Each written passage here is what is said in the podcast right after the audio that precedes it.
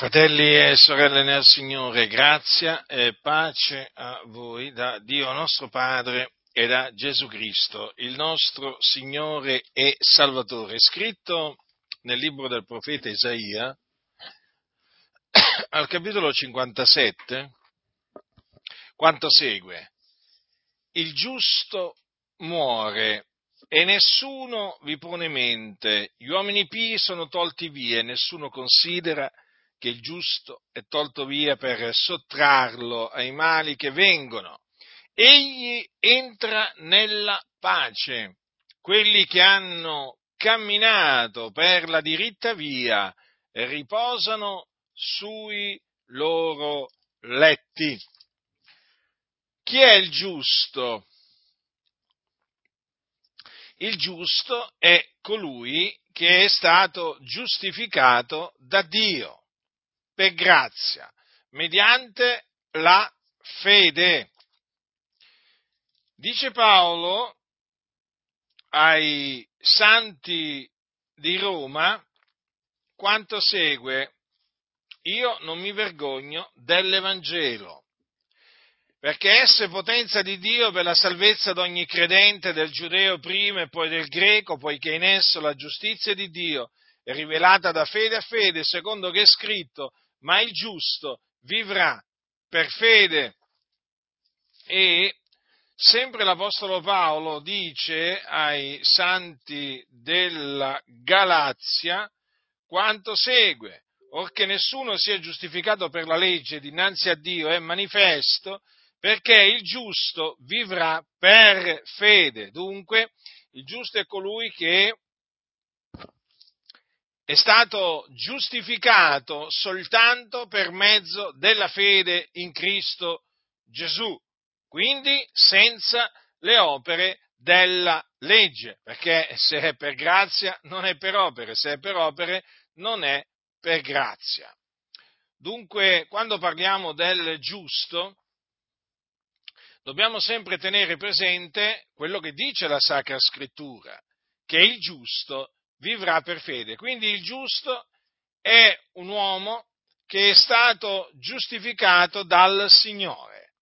Ora, questo significa, ci fu un tempo nel quale egli era un peccatore, schiavo del peccato, con l'ira di Dio sopra il suo capo, sulla via della perdizione, ma è arrivato il giorno in cui il Signore gli ha dato di credere nell'Evangelo della grazia affinché egli, mediante la fede, fosse giustificato, dunque reso giusto. E quindi egli, diciamo che entra a far parte della schiera dei giusti, viene annoverato tra coloro che sono eh, i giusti, perché la Chiesa di Dio è un popolo di giusti, perché ogni singolo membro della Chiesa di Dio è stato giustificato per grazia mediante la fede in Gesù Cristo. Ed essendo stato giustificato, è stato riconciliato con Dio, da che era nemico di Dio, non lo è più, perché appunto mediante l'Evangelo o, crede, o perché nel, credendo nell'Evangelo, appunto è diventato amico di Dio, è stato riconciliato con Dio e dunque non è più sulla via della perdizione, ma è sulla via della salvezza, perché esiste la via della salvezza esiste la via della perdizione. Mm? Allora, il giusto è sulla via della salvezza, o la via santa, la via diritta. Eh? Cosa dice la scrittura? Che quelli che hanno camminato per la diritta via riposano sui loro letti. Dunque, il giusto cammina per la diritta via. Ora, il giusto quando muore, dove va?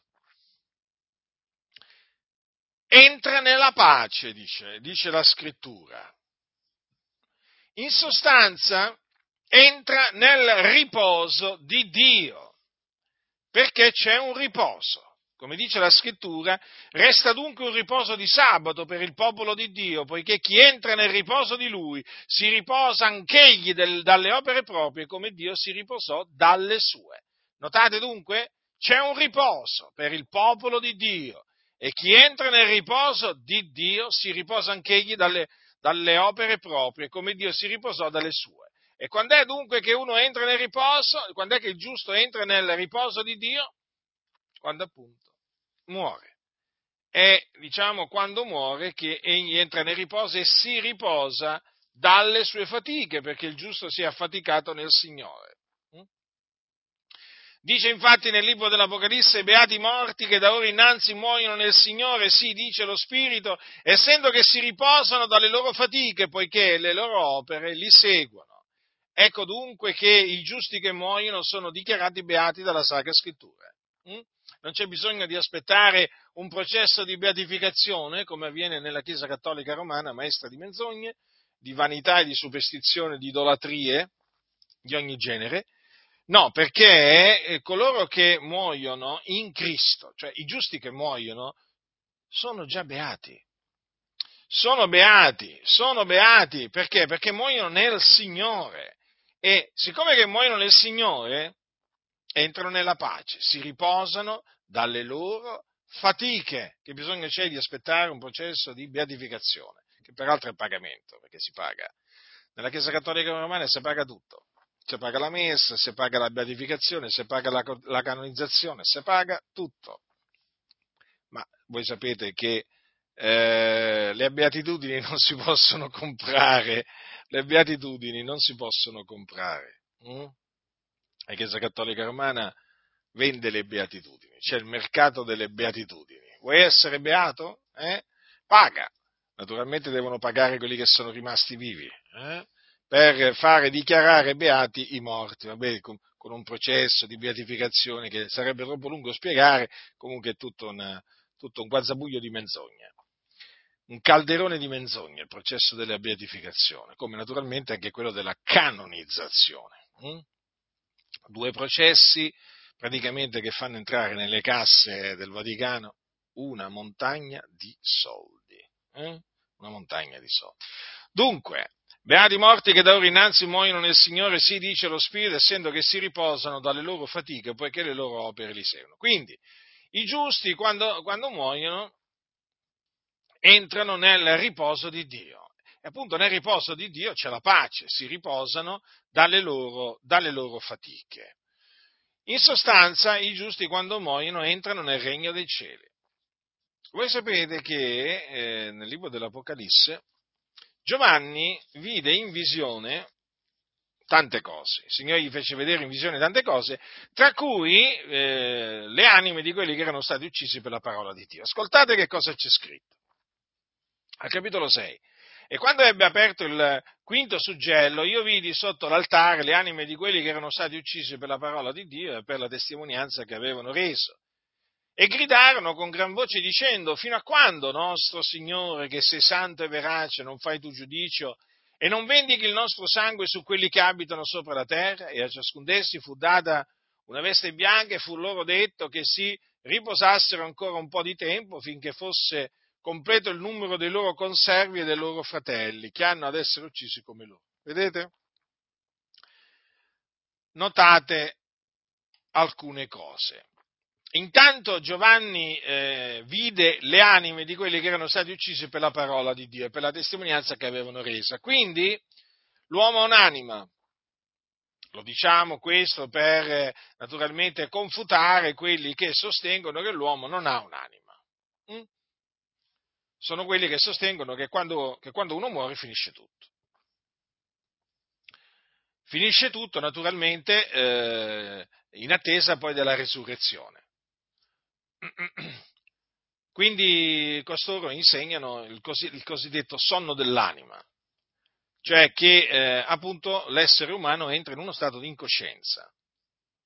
Ma non è assolutamente così, perché il giusto, quando muore, entra nel riposo di Dio, si riposa dalle sue fatiche, è cosciente.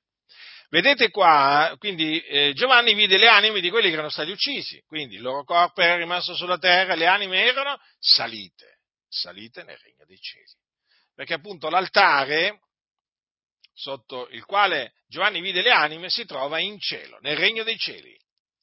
Ora costoro erano stati uccisi, il loro corpo era stato ucciso il loro corpo, ma non la loro anima, perché l'anima non può essere uccisa, il corpo sì, l'anima, l'anima, l'anima no. Infatti noi dobbiamo, noi dobbiamo temere Dio, noi non dobbiamo temere coloro che possono uccidere il corpo, ma non possono uccidere l'anima. Cioè noi non dobbiamo temere gli uomini.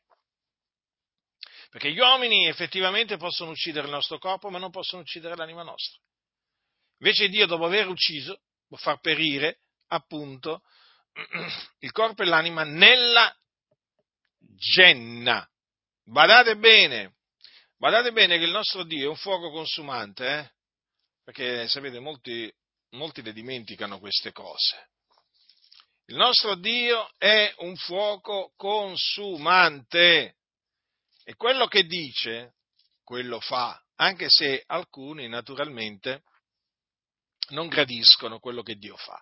Non temete coloro che uccidono il corpo ma non possono uccidere l'anima, temete piuttosto colui che può far perire l'anima e il corpo nella genna. Quindi chi dobbiamo temere? Dobbiamo temere il Dio. Non dobbiamo temere gli uomini, dobbiamo temere il Dio. Allora, queste anime gridavano con gran voce. Quindi, quindi avevano una voce, parlavano, si ricordavano, si ricordavano appunto che sulla terra erano stati uccisi.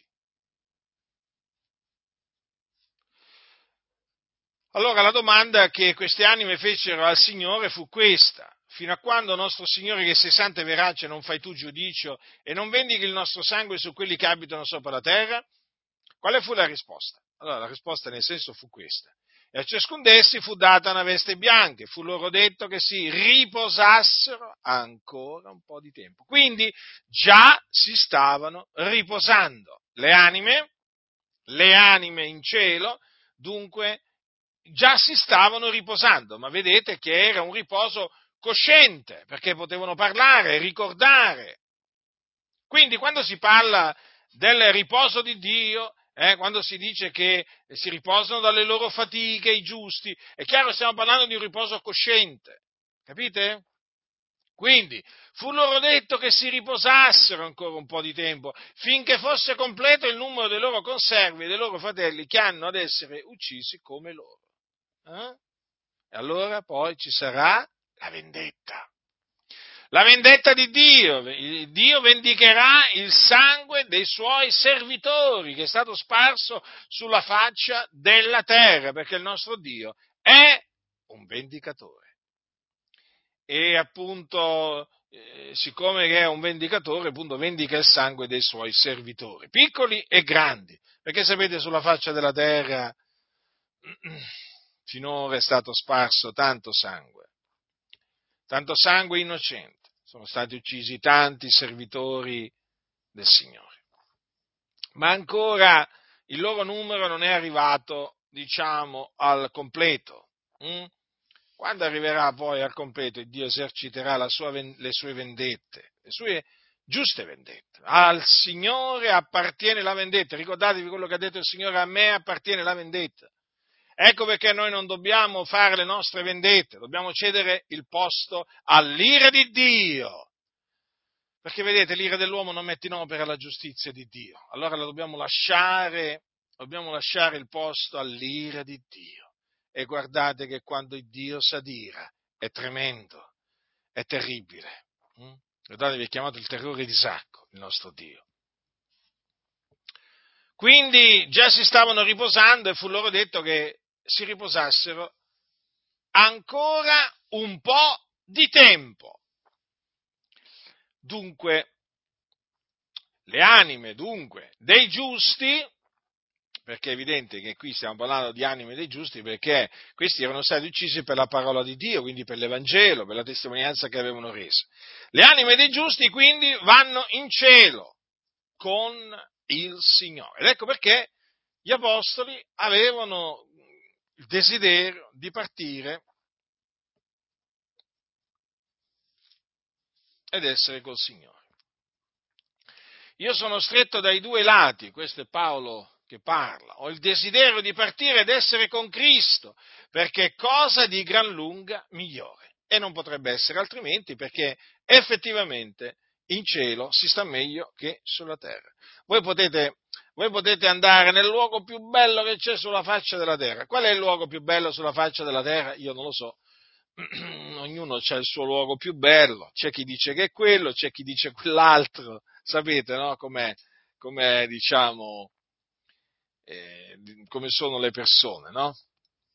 Allora, voi potete prendere il posto più delizioso che esista sulla faccia della terra. Ci, sicuramente ci sono dei posti molto belli, eh? Ci mancherebbe altro. Non sto negando, non sto negando che eh, l'esistenza di posti belli, magnifici eh, sulla terra ci sono, esistono. Eh? Poi oggi, sapete, nell'era dei social, questi luoghi praticamente eh, con un clic praticamente ce li ritroviamo davanti eh?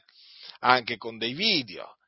Allora, si può prendere il posto più bello che c'è sulla faccia della terra, eh, per quello, quell'altro e così via, ma non sarà mai come il regno dei cieli, fratelli.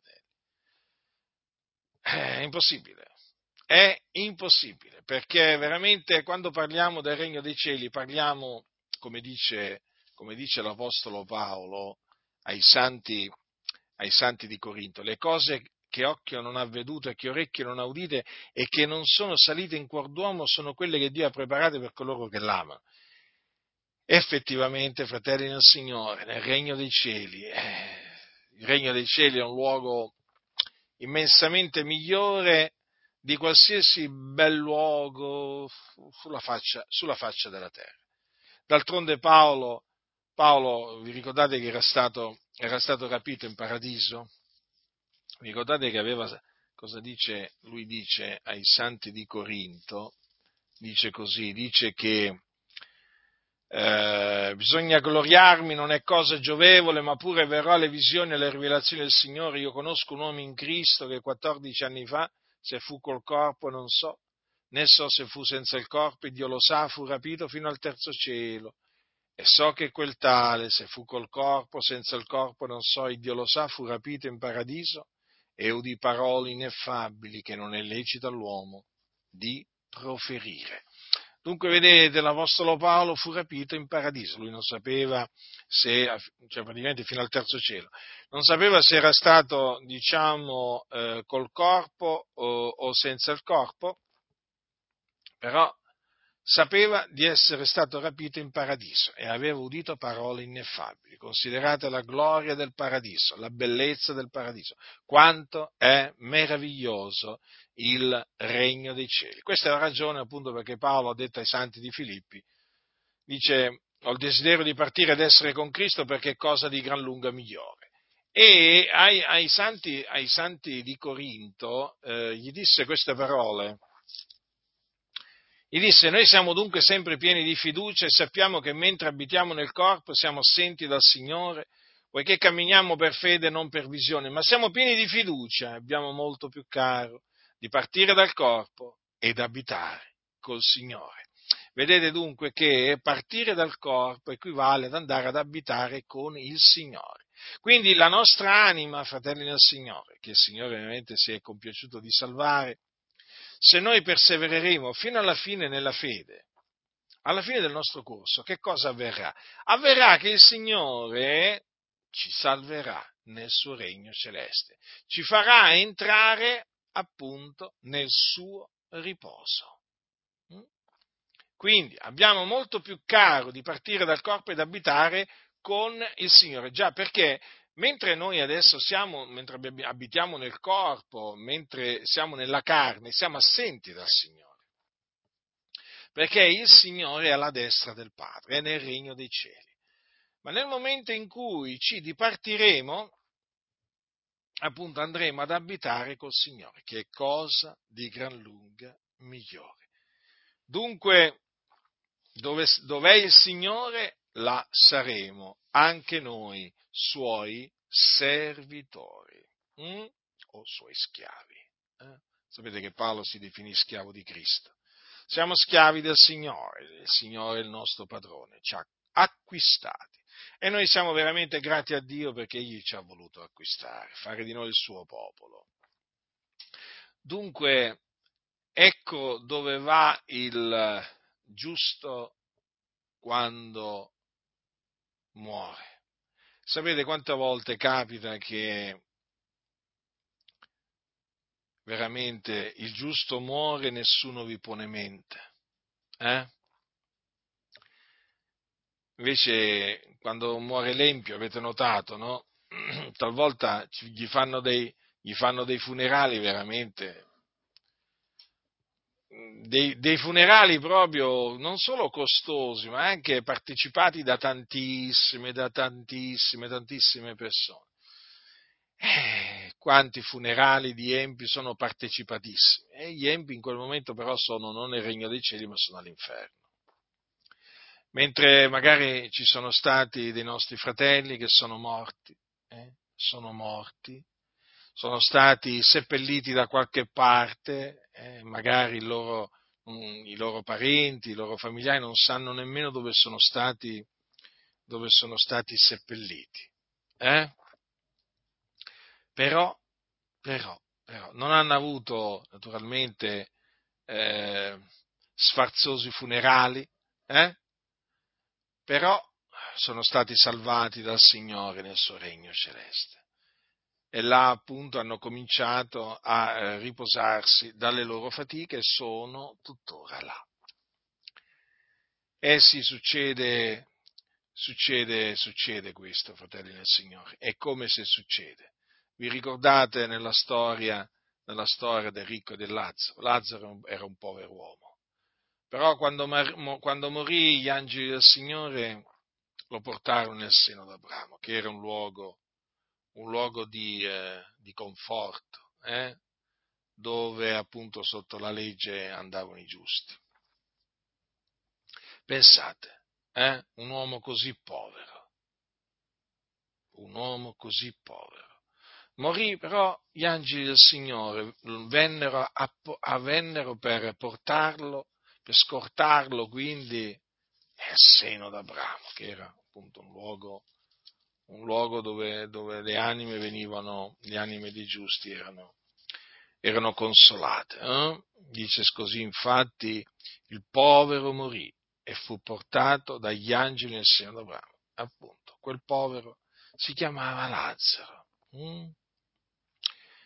Eh sì, Lazzaro, che giaceva alla porta di quel ricco, pieno dulce e bramoso di sfamarsi con le briciole che cadevano dalla tavola del ricco. Anzi, perfino venivano i cani a leccargli le ucci. Provate a pensare oggi a un giusto, eh?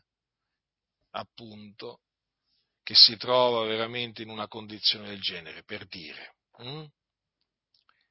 Non è calcolato, però ha un grande valore agli occhi di Dio, perché i giusti hanno un grande valore, sono stati comprati con il sangue prezioso di Gesù. E dunque, fratelli, ricordiamoci dunque dove eh, stiamo andando. Hm? Ricordiamoci dove mena la via per la quale stiamo camminando.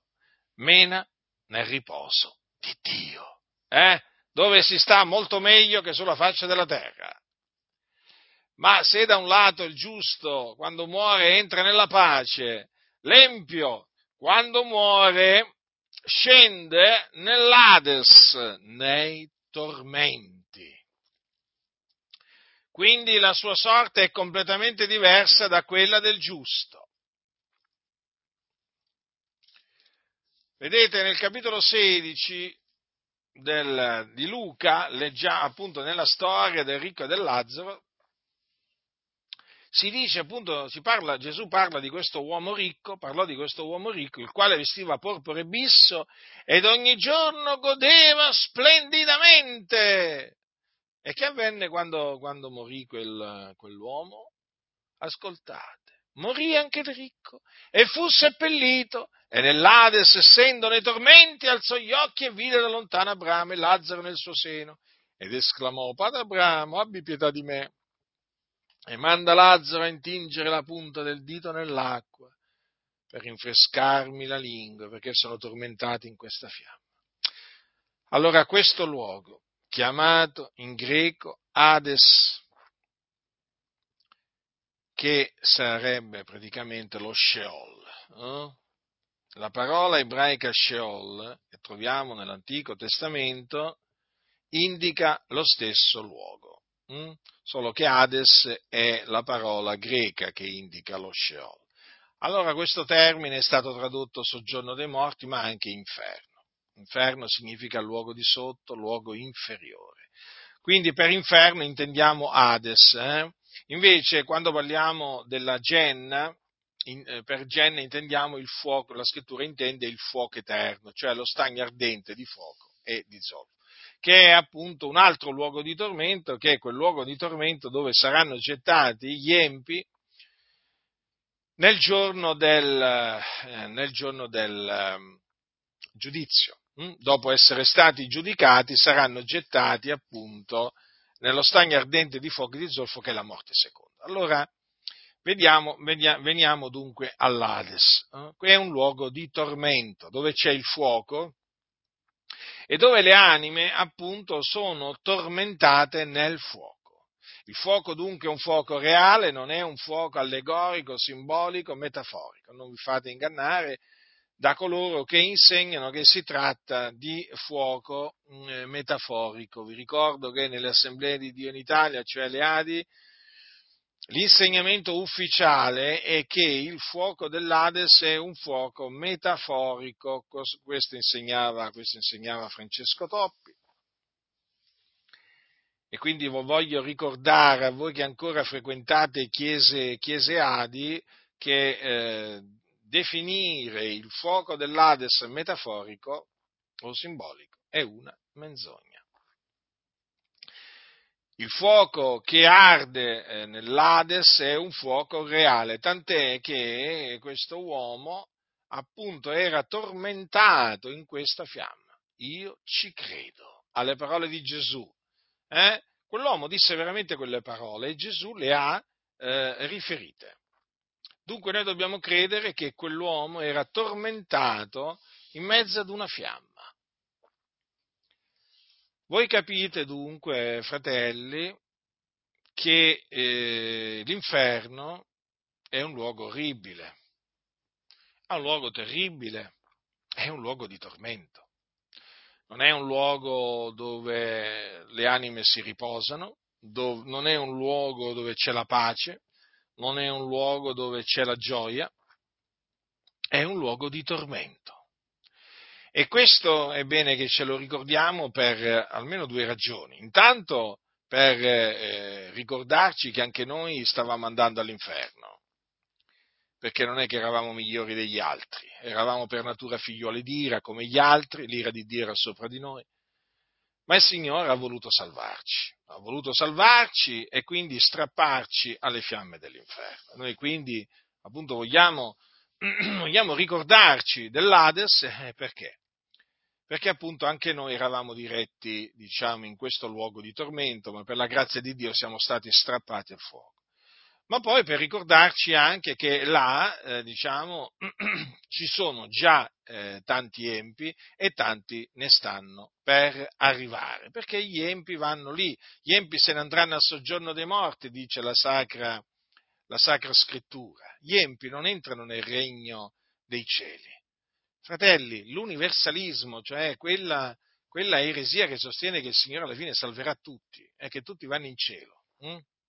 quando muoiono, è una eresia, è falso che tutti vengano salvati quando, quando muoiono. No, la maggior parte, anzi la stragrande maggioranza di coloro che muoiono vanno nell'Ades nei tormenti, perché sono empi. Dunque è bene appunto ricordarci dell'Ades proprio anche per questo, perché è il luogo dove anche oggi eh, sono scesi tanti empi hm? e sono ora eh, in mezzo al fuoco, nei tormenti. E dunque eh, agli empi quando appunto li si evangelizza, bisogna, ricord- bisogna dirgli dove stanno andando. Stanno andando all'inferno. Bisogna dirglielo. La strada che stanno percorrendo mena all'inferno e hanno solo una via di salvezza, che è questa, si devono ravvedere e credere nell'Evangelo, cioè nella buona novella che Gesù di Nazareth è il Cristo, che è morto per i nostri peccati, secondo le scritture, che fu seppellito, che risuscitò dai morti il terzo giorno, secondo le scritture, e che apparve ai testimoni che erano stati innanzi scelti da Dio. Questo è l'Evangelo, potenza di Dio per la salvezza di ogni credente, del giudeo prima e poi del greco. Questo è l'Evangelo mediante il quale noi siamo stati salvati e siamo salvati, questo è l'Evangelo nel quale gli empi devono credere per essere giustificati e salvati. Quindi non gli, non gli si può annunziare un altro Evangelo, gli si deve annunziare l'Evangelo perché solo l'Evangelo è potenza di Dio per la salvezza di ogni credente, non è, che, non è che ogni Evangelo è potenza di Dio per la salvezza di ogni credente. Allora i falsi Vangeli non sono potenza di Dio per la salvezza di ogni credente. Ricordatevelo sempre questo. Soltanto l'Evangelo di Cristo, l'Evangelo che Paolo ricevette per rivelazione di Gesù Cristo, è potenza di Dio per la salvezza di ogni credente. Quindi il peccatore o empio va esortato a ravvedersi, quindi a cambiare mentalità, mente e a credere nell'Evangelo per essere salvato, per essere giustificato ed essere così strappato alle fiamme dell'inferno dove è diretto. Naturalmente questo messaggio non piace al mondo vi derideranno, vi insulteranno, vi sputeranno in faccia, magari qualcuno vi darà anche qualche bastonata. Eh, ma non preoccupatevi, perché è la verità. È la verità, la verità trionfa sempre. E la verità è attaccata, la verità è odiata, però la verità permane in eterno. Non importa quanto venga attaccata, la verità è indistruttibile. Considerate quanti nel tempo hanno cercato di distruggere l'Evangelo. Siamo nel 2023 e sono passati circa 2000 anni. Sono passati circa da, da 2000 anni, eh? E, e, voglio dire, in questi 2000 anni, voglio dire, ce ne sono stati, l'Evangelo è stato, è stato, ha passato tanti attacchi, eh?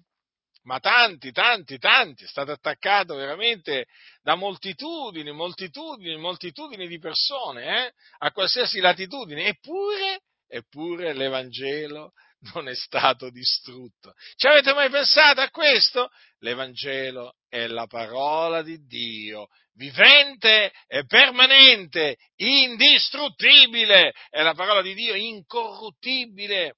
Provate a pensare quanto sia potente l'Evangelo, duraturo, infatti è chiamata la parola di Dio, vivente e permanente. E dunque, dove sono tutti quelli che hanno attaccato l'Evangelo, hanno deriso l'Evangelo, eh? hanno cercato di farlo sparire dalla faccia della terra? E eh, sono nell'Ades. E là stavano andando e là sono andati. Perché chi non avrà creduto nell'Evangelo sarà condannato può essere anche una persona brava, diciamo, umanamente parlando, ma chi non avrà creduto nell'Evangelo sarà condannato, ricordatevelo questo, eh? Ricordatevelo questo. Chi non avrà creduto sarà condannato perché il giusto vivrà per la sua fede. Non si viene giustificato, l'uomo non viene giustificato per opere. No, la giustificazione non è per opera, la giustificazione è per grazia mediante la fede, nell'Evangelo. Dunque, vedete, è importante ricordarsi eh, dell'Ades perché in questa maniera, appunto, eh, ci si ricorda della fine, della fine, che fanno gli empi e anche naturalmente della potenza dell'Evangelo, perché appunto l'Evangelo è potenza di Dio per la salvezza di ogni credente. Ricordatevi, noi eravamo sulla via della perdizione. E noi siamo stati salvati mediante l'Evangelo, mediante l'Evangelo che è una parola, una parola. Considerate, è una parola, la parola dell'Evangelo è chiamata. Eh? la parola dell'Evangelo. Ci riflettete? Noi siamo stati salvati mediante una parola? Sì, sì, mediante una parola, gloriosa parola di Dio. Eh? Quanti disprezzano oggi l'Evangelo? Eh? I figli del diavolo lo chiamano chiacchiere. Pensate come chiamano l'Evangelo, chiacchiera. Eh? Sapete, eh, per molti io sono un chiacchierone perché predico l'Evangelo. Io predico chiacchiere per questi figli del diavolo. Hm? Sì, è così. Ma io so in chi ho creduto. Io so chi è colui che mi ha appartato per l'Evangelo. Io so chi è che mi ha mandato a predicare l'Evangelo. Loro non lo conoscono, ma io lo conosco. È il Signore Dio, l'Iddio della gloria, eh? l'Iddio che un giorno a costoro li farà scendere. Eh? nelle fiamme dell'Ades e allora lì, e allora lì, e allora lì eh, si ricorderanno eh, che l'Evangelo non è una chiacchiera, come dicono appunto loro, eh, ma l'Evangelo è potenza di Dio per la salvezza di ogni credente e coloro che predicano l'Evangelo non sono dei chiacchieroni, i chiacchieroni, i cialtroni, eh, i cianciatori sono quelli che predicano un altro Vangelo, ma non coloro che predicano l'Evangelo di Dio. E comunque all'inferno c'è spazio, ce n'è di spazio all'inferno, eh? ce ne sono già tanti di figli del diavolo al, all'inferno che schernivano quelli che annunziavano l'Evangelo, li offendevano, li deridevano, li calunniavano, ma dopo, quando sono morti, nel momento in cui sono spirati, l'anima loro è, l'anima loro è piombata nell'Ades. E là, e là, eh? hanno cominciato ad essere tormentati. Hm? Eh sì, e ce ne sono anche di miei nemici che sono già all'inferno, che si facevano beffe di me mentre erano in vita, eh? si facevano beffe della mia predicazione, si facevano beffe dell'Evangelo che annunziavo, ma adesso sono là, nell'Ades. E là vanno, infatti, coloro che non hanno creduto nell'Evangelo. Chi non avrà creduto sarà condannato. Dunque vedete che differenza che c'è tra coloro che sono stati giustificati da Dio mediante la fede nell'Evangelo e coloro che ehm, eh, hanno rifiutato di credere nell'Evangelo? Mm? La sorte è completamente diversa. Quindi non vi fate ingannare da quelli che dicono, beh, ma Dio è buono, ma vuoi che il Signore non salvi tutti? Nella sua bontà? Sì, il Signore è buono, ma è anche giusto e non può rinnegare se stesso. Il Dio ha parlato e quello che ha detto lo ha decretato. Il Signore ha decretato che gli increduli saranno gettati in quel giorno nello stagno ardente di fuoco e di zolfo. E non solo gli increduli, ma anche i codardi, gli abominevoli, gli omicidi, i fornicatori, gli stregoni, gli idolatri e tutti i bugiardi. Lo ha stabilito il Dio, non è che l'ho stabilito io. Alcuni quando mi sentono predicare sembra quasi che sentano predicare uno che si è appunto inventato delle cose. No, no, no, io non mi sono inventato alcunché. Il mio, il, mio, il mio, messaggio è antico, molto antico, non ho nulla di nuovo da annunziare. Allora, lo ha detto il Signore questo, quanto ai codardi, agli increduli, agli abominevoli, agli omicidi, ai fornicatori, agli stregoni, agli idolatri, a tutti i bugiardi, la loro parte sarà nello stagno ardente di fuoco e di zolfo che la morte seconda. Allora qui sta parlando appunto della morte seconda, quindi di quel luogo di tormento dove saranno gettati coloro i cui nomi non saranno trovati scritti nel libro della vita nel giorno del giudizio. Mm? i quali appunto dopo essere risuscitati compariranno davanti al trono di Dio per essere giudicati secondo le loro opere e poi saranno gettati appunto in questo luogo di tormento. Vedete gli increduli? Gli increduli saranno lì. Quindi che cosa significa? Eh, significa che non credere nell'Evangelo è grave. È grave, molto grave. Non è qualcosa, come si dice, eh, di lieve. Mm, vabbè, ma che, ma che, male ci fa se quello non crede nell'Evangelo? Eh? Beh, crederà in qualcun altro, in Maometto, in Buddha, in Zoroastro e così via. No, no, no. La salvezza si ottiene solamente credendo nell'Evangelo, eh, non in Buddha, non eh, in Maometto e, o in qualsiasi altro cosiddetto eh, profeta. No. L'uomo per essere salvato deve credere che Gesù è il Cristo, deve credere in Gesù Cristo perché in nessun altro è la salvezza, perché non v'è sotto il cielo alcun altro nome che sia stato dato agli uomini per il quale noi abbiamo ad essere salvati.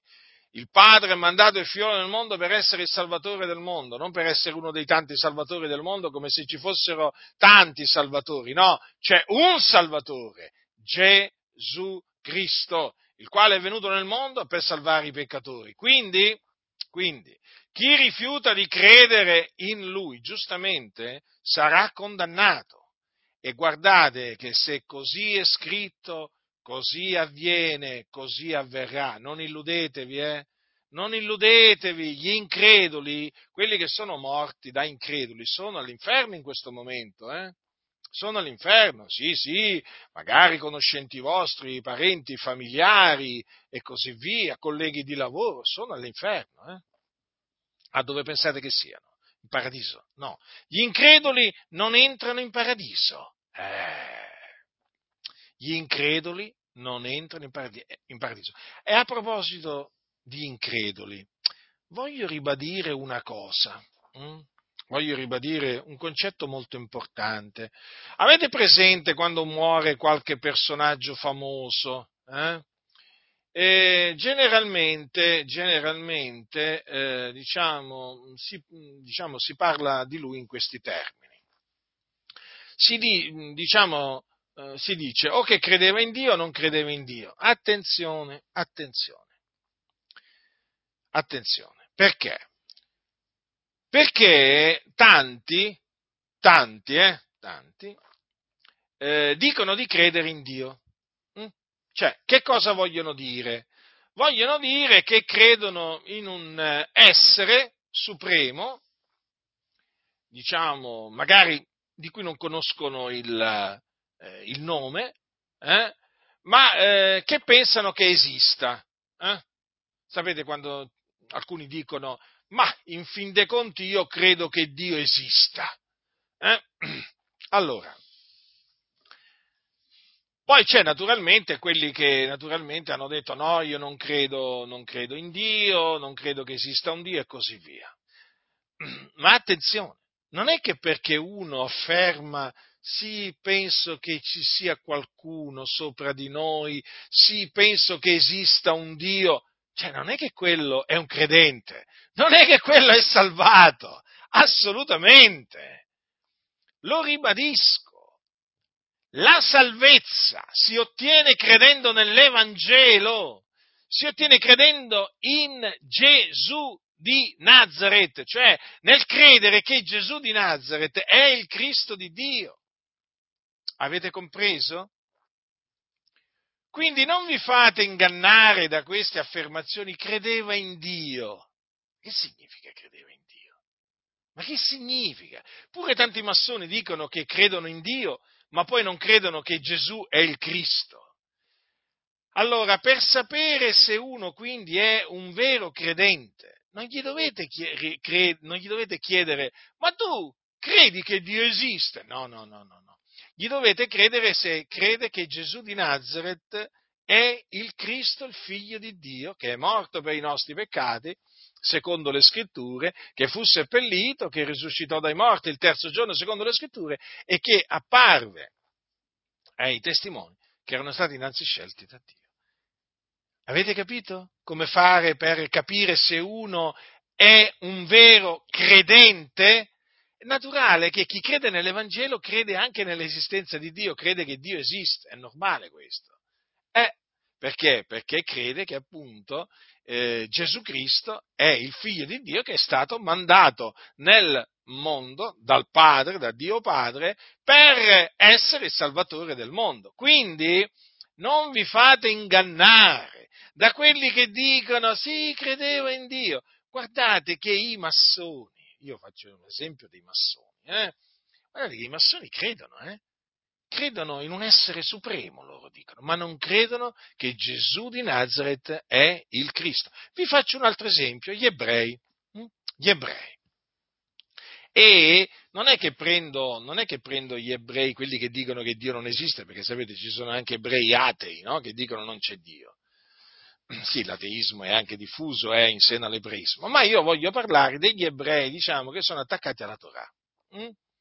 cioè praticamente di quelli che sono dei, dei devoti ebrei, che quindi leggono la Torah, vanno nella sinagoga, compiono appunto i riti che gli prescrive la tradizione e così via, che sono tantissimi, che osservano, che osservano appunto tanti e tanti di quei precetti che gli prescrive il giudaismo e che quindi credono nell'esistenza di Dio. Hm? Nelle loro preghiere gli si rivolgono, diciamo, chiamandolo il Dio d'Abramo, di Isacco e di Giacobbe. Mm, nelle loro preghiere, nei loro canti.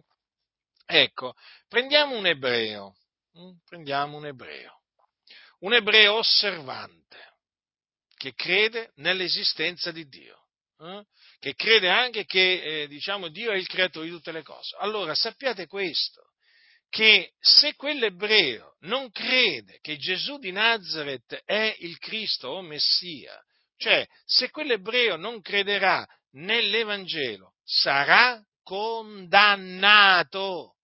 Ve lo ripeto, sarà condannato. Ricco, povero, uomo, donna, non importa. Chi non avrà creduto sarà condannato. Non ve lo dimenticate mai questo. Io voglio ricordarvi, a proposito di questo, mm, che un giorno Gesù disse Gesù eh, disse queste, queste parole a, a, dei giudei, se non credete che sono io il Cristo, morirete nei vostri peccati. A chi le disse queste parole? Le disse a degli ebrei che credevano nell'esistenza di Dio, è come se ci credevano, ma non credevano che lui, cioè Gesù, era il Messia. Quindi, quello di cui vi dovete accertare nel momento in cui sentite mm, dire che uno è morto è questo. Credeva? Aveva creduto nell'Evangelo? Si era ravveduto? Aveva creduto nell'Evangelo perché se si era ravveduto e aveva creduto nell'Evangelo, appunto è morto nel Signore ed è entrato nella pace, eh, si, eh, diciamo eh, nel regno dei cieli. Ma se non, creduto, se non si era ravveduto e non aveva creduto nell'Evangelo, eh, quello è all'inferno, nell'Ades. Giudeo, gentile, non importa, uomo, donna, non importa, ricco, povero, non importa, è all'inferno perché è scritto che chi non avrà creduto sarà condannato. Eh, ma allora qualcuno dirà, ma allora veramente sono pochi questi salvati? Eh sì, perché qualcuno ti ha detto che sono tanti? Mm? Gesù non ha detto che sono tanti. Gesù è il figlio di Dio. Gesù non ha mai detto che i salvati, i salvati sono tanti. Gesù infatti ha detto un giorno, entrate per la porta stretta perché larga è la porta e spaziosa la via che mena alla perdizione e molti sono quelli che entrano per essa. Stretta invece è la porta ed angusta la via che mena alla vita e, e pochi sono quelli che la trovano. Pochi, pochi. La via che mena alla vita è trovata da pochi. Chi sono questi pochi? Sono gli eletti di Dio quelli che Dio ha eletto in Cristo e quindi a salvezza prima della fondazione del mondo, i cui nomi sono scritti nel libro della vita fin dalla fondazione del mondo e che Dio naturalmente a suo tempo poi eh, salva perché appunto li ha eletti a salvezza. Quindi sono pochi i salvati? Sì, sono pochi, perché gli eletti sono e quindi, fratelli del Signore, dobbiamo ringraziare Dio per essere tra quei pochi eletti che sono sulla faccia della terra. Mm? Allora, sulla faccia della terra, eh, ai quattro canti della terra, eh, diciamo in tutte le nazioni ci sono degli eletti. hm? gli eletti di Dio. Il Dio li conosce uno per uno. Noi siamo appunto per la grazia di Dio tra gli eletti di Dio. Eh? Appunto. Lui ci ha scelti, non è che siamo stati noi che abbiamo scelto Lui, quindi non è, che, non è che noi ci vantiamo di avere scelto il Signore, no, noi ci gloriamo nel Signore di essere stati scelti da Dio. E difatti la nostra fede preziosa è la fede degli eletti di Dio, appunto, la fede degli eletti di Dio. Non è che quelli che non sono eletti da Dio non ce l'hanno la fede, fratelli. Per avere la fede bisogna essere eletti da Dio. Eh sì, fratelli, è proprio così. Quindi rallegriamoci, giubiliamo, eh, esultiamo, perché il Signore, fratelli, ci ha salvati, ci ha giustificati, ci ha posto sulla via della salvezza che mena appunto che alla fine nel regno del Signore, nel regno dei cieli, eh, dove appunto si entra nella pace. Mm? Signore ha avuto misericordia di noi, il Signore eh, ci ha strappati al, al fuoco dell'inferno. Considerate il fuoco dell'inferno. I giorni passano, fratelli, i mesi pure, gli anni anche. Eh? Che vi pensate voi? Eh? Sembra l'altro giorno, eh? Almeno per me. Sembra l'altro giorno che avevo 20 anni o 16 anni, eh? ma gli anni sono passati. Allora, cosa voglio dire? Ce ne vogliamo via, fratelli, quindi stiamo saldi nella fede. Riteniamo l'Evangelo della nostra salvazione fino alla fine affinché alla fine del nostro corso il Signore ci salvi nel suo regno celeste. Eh? E appunto ricordiamoci che non tutti appunto entrano nel suo regno celeste quando muoiono perché gli empi scendono, quando muoiono scendono nell'Ades dove sono tormentati. Eh? Quindi Teniamo sempre davanti a noi l'Evangelo della grazia di Dio, stiamo saldi in esso e il Signore poi, fratelli, alla fine, eh, alla fine del corso, ci salverà nel suo regno celeste. A Lui vogliamo dare sempre la lode, la gloria, l'onore, la potenza, la sapienza, la maestà, la benedizione che gli appartengono, perché Egli è Dio. Egli è Dio, Egli è il nostro Dio. Egli ha fatto cose grandi per noi. Noi siamo nella gioia per quello che lo glorifichiamo. Noi ci gloriamo in Lui, soltanto in Lui. Quindi state saldi nell'Evangelo, lottate in difesa dell'Evangelo, partecipate al progresso dell'Evangelo, eh? perché veramente questo è quello che la Chiesa eh, deve, la Chiesa deve fare, deve partecipare al progresso dell'Evangelo, perché l'Evangelo deve essere annunziato eh, a tutte le genti, per tutto il mondo, onde ne sia resa testimonianza a tutte le genti, allora verrà la fine. E allora verrà la fine. Quale privilegio dunque ha la Chiesa? Eh? ha questo privilegio veramente di poter diciamo, partecipare a questo piano meraviglioso che Dio ha formato in se stesso, eh? al centro del quale c'è l'Evangelo. Potenza di Dio per la salvezza d'ogni credente, del giudeo prima e poi del greco. La grazia del Signore nostro Gesù Cristo sia con tutti coloro che lo amano con purità incorrotta.